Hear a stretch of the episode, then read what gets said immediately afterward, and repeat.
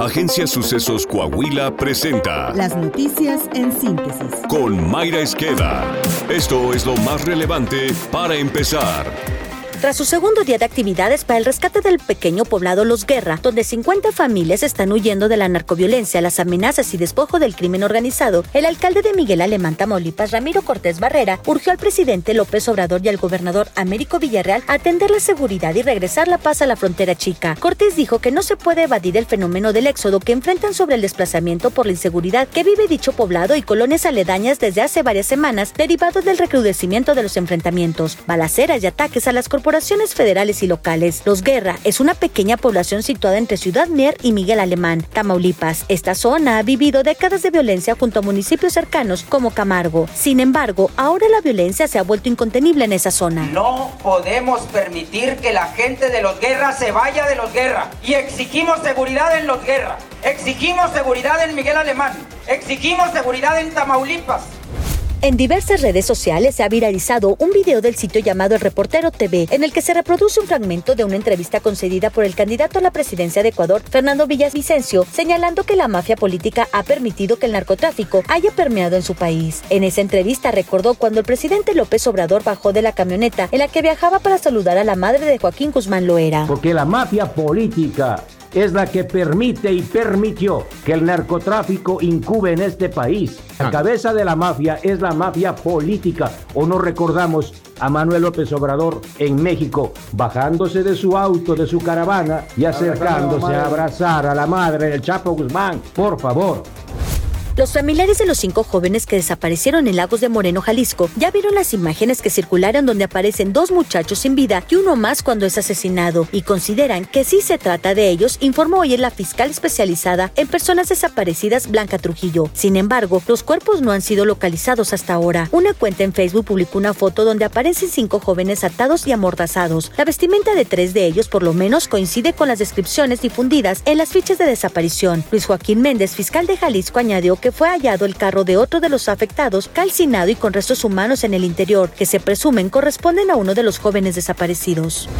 El Comité Técnico Organizador del Frente Amplio por México dio a conocer que Xochil Gálvez, Beatriz Paredes y Santiago Krill avanzarán a la siguiente etapa para buscar la coordinación del frente, por lo que Enrique de la Madrid ha quedado fuera. Por medio de un comunicado, el comité reveló que los resultados de los estudios de opinión levantados entre el 11 y 14 de agosto que dieron a Xochil Gálvez un 38.3% de las preferencias, el resultado más elevado. En segundo lugar quedó Beatriz Paredes con 26% y tercer lugar Santiago Krill con 20.1%.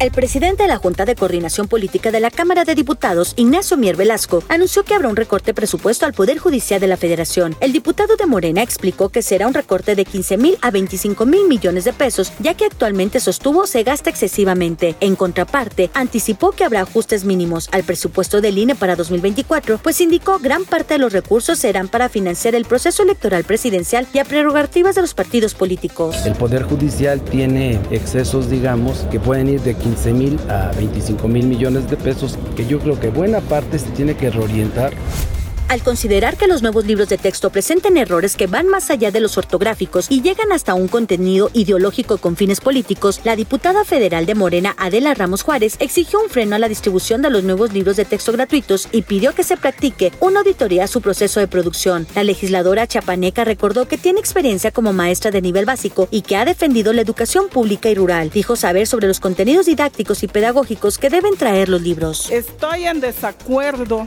con la posición y reflexiva de nuestras autoridades educativas y de nuestro gobierno, por lo que me sumo a la posición de no distribuir los libros de texto. Es evidente que no solo se trata de errores ortográficos y gramaticales, sino de intenciones dogmáticas y filosóficas que conllevan a un interés político con abusos exagerados. Es de exigencia pública revisar los libros de texto en su totalidad y de fondo sin simulaciones ni omisiones, mucho menos justificaciones burdas.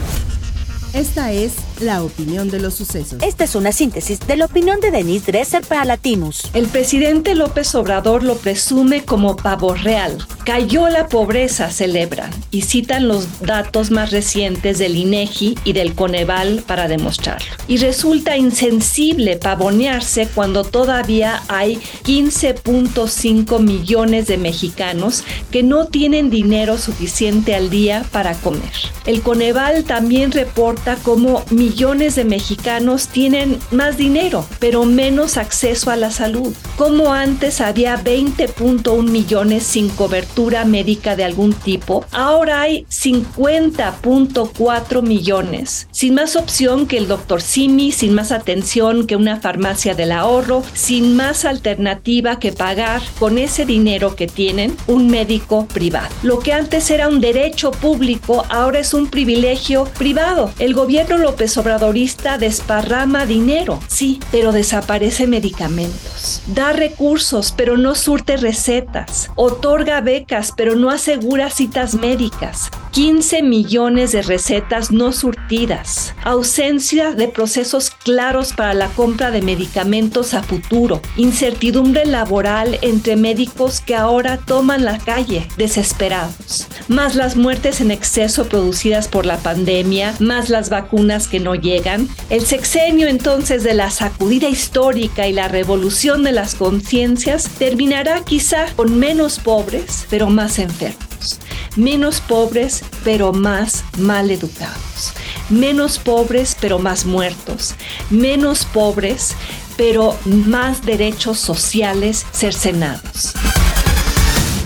Coahuila. El gobernador Miguel Ángel Riquelme Solís acompañó al alcalde Ramiro Durán García en la ceremonia en la que se entregaron dos ambulancias al municipio de Arteaga, con inversión superior de los 4.1 millones de pesos. Estas unidades darán servicio en las diferentes comunidades rurales y zonas urbanas, así como en carreteras que cruzan por este municipio, para brindar una mejor atención en caso de emergencia. El mandatario resaltó que en los días que restan de su administración seguirá trabajando para dejar fortalecer la entereza de Coahuila y sus indicadores, y sobre todo, con mucha estabilidad y equilibrio, poder entregar al nuevo gobierno buenas cuentas en todos los rubros. Saltillo. Con el 100% de la obra y equipo, el segundo Parque Perrón del Gobierno Municipal de Saltillo se encuentra listo para abrir sus puertas en la Gran Plaza en el Centro Metropolitano, a fin de brindar espacios al aire libre para la recreación y actividades físicas en compañía con las mascotas del hogar. El Ayuntamiento de Saltillo, a cargo de José María Frastrosiller, construye áreas como esta dentro del icónico parque de la capital del estado. La nueva área en la Gran Plaza se suma al Parque Perrón ya existente en el fraccionamiento Los Pinos, al norte de Saltillo, y en los que se ofrecen juegos aptos para las mascotas como un túnel, sube y baja, rampa y bebederos para los lomitos, además de bancas de descanso para los visitantes. El avance de nuestro podcast deportivo con Alondra Pérez. Rayado se quedó en la orilla. Nashville los elimina y van en la final contra Lionel Messi y el Inter de Miami. Canelo Álvarez avanza rumbo a pelea el 30 de septiembre. Acude Emilio Azcárraga al entrenamiento del América. Especulaciones dicen que al leerle la cartilla jugadores y equipo técnico. Está usted bien informado. Somos Sucesos Coahuila.